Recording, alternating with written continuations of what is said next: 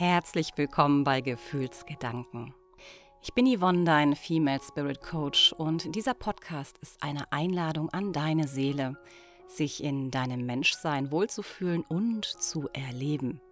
Hierfür teile ich mit dir meine Gefühle und Gedanken zur Spiritualität als ein Teil deines täglichen Lebens. Und was ist mit Neid? Ein spiritueller Blick auf dieses Gefühl.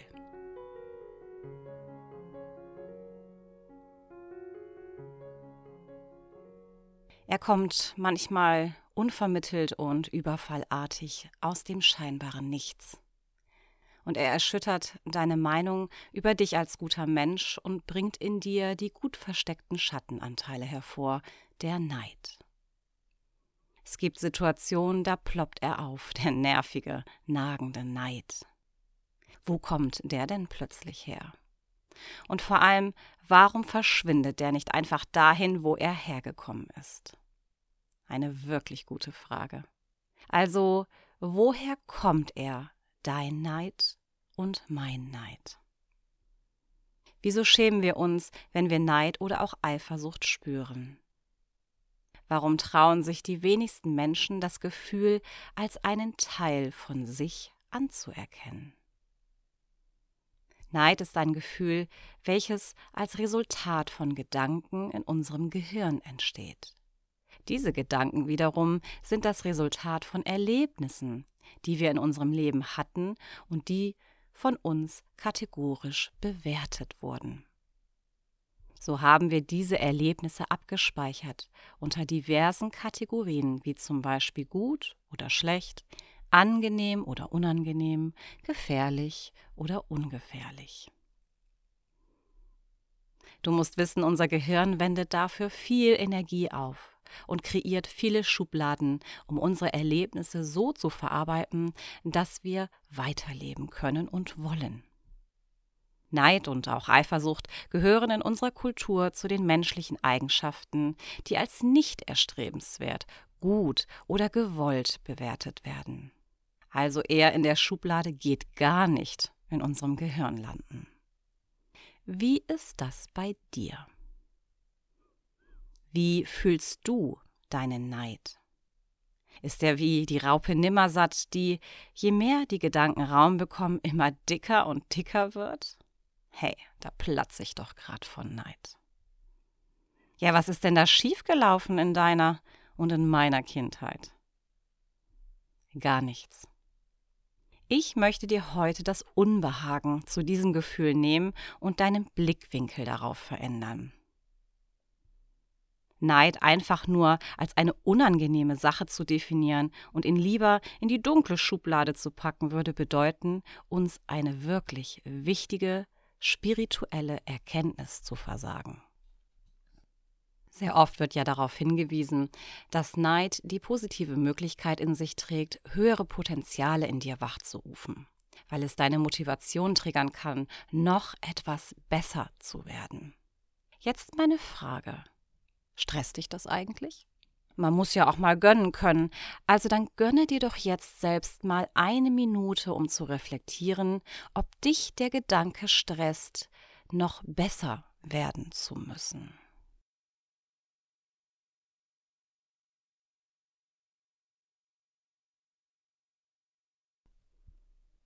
Ja, ich weiß, das ist nicht angenehm. Wieso glauben wir ständig, uns in Leistung verbessern zu müssen? Nicht gut genug zu sein, Ansprüchen nicht zu genügen, nicht auszureichen, nicht wertvoll genug zu sein, nicht erfolgreich genug. Und ich frage dich nochmal, gut genug für was? Für wen? Und welchem Zweck dient diese Verbesserung? Es ist das Vergleichen, Bewerten, und Aufwiegen zwischen mein und dein, mir und dir? Das würde doch als Zweck bedeuten, besser zu werden im Vergleich zu etwas oder jemandem. Hey, das ist Stress pur. Hier erfolgt doch die Motivation aus Beweggründen heraus, die langfristig keine Erfüllung und Sinnhaftigkeit ergeben. Weil es wird doch dann immer, jemanden oder etwas geben, was als erstrebenswerter erscheint als das, was wir sind oder wir haben. Neid ist die gelernte Erfahrung, ungenügend zu sein. Und wenn wir das von uns glauben, dann ist es ein lebenslanger Kampf mit uns selbst. Es ist ungemein anstrengend und verbraucht sehr viel Lebensenergie. Und weißt du was? Dieser Glaube ist die Basis für so viel Konkurrenz und Missgunst in unseren Lebensgemeinschaften. Was aber, wenn wir uns gestatten, nicht zu vergleichen und uns als Teil dieser Lebensgemeinschaft zu sehen? Jetzt mal die gelernten Bewertungen kurz zum Schweigen zu bringen und das Gefühl des Neids umzuwandeln, indem wir jetzt, hier und heute auch den spirituellen Aspekt betrachten. Jeder Einzelne, auch du und ich, sind als Seelen mit einer Art To-Do-Liste in dieses Leben gekommen. Wir haben uns vorgenommen, möglichst vieles davon zu erleben und damit als Lebenserfahrung abzuhaken. Das alles geschieht gemeinsam mit unserem menschlichen Körper und unserem Verstand. Für diesen Aufenthalt haben wir sehr individuelle Eigenschaften und Fähigkeiten mitbekommen, die uns bei der Erfüllung der Aufgabe, nämlich Lebenserfahrung sammeln und seelische Entwicklung, helfen sollen.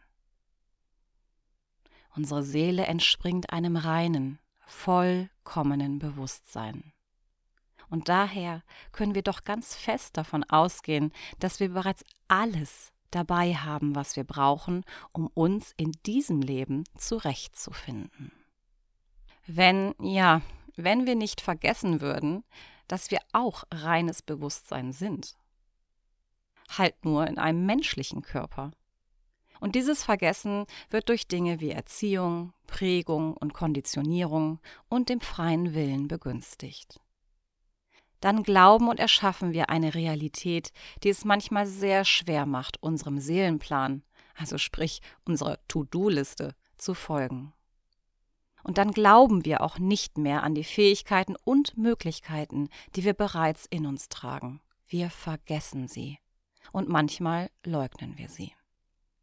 Dabei sind doch diese Eigenschaften und Fähigkeiten absolut einzigartig. Niemand sonst hat diese Eigenschaft oder Fähigkeit genau so, wie du sie hast. Denn dich gibt es nur ein einziges Mal in diesem Leben. Wenn du dem Leben vertraust, dich hingibst und deinem höheren Selbst die Führung überlässt, wirst du dieses als eine Art Flow-Gefühl wahrnehmen können eine tiefe Stimmigkeit in dir, die Gefühle von Zufriedenheit oder Dankbarkeit oder Freude in dir auslösen können. Du handelst dann aus dir selbst heraus und bist einfach nur das, was du gerade bist. Du bist dann einfach, nicht mehr und nicht weniger. Und du entscheidest doch darüber, wie deine Gedanken über dich sind ob du dein Handeln, dein Sein als sinnhaft oder wertvoll erachtest. Du gibst den Dingen eine Bedeutung, einen Wert.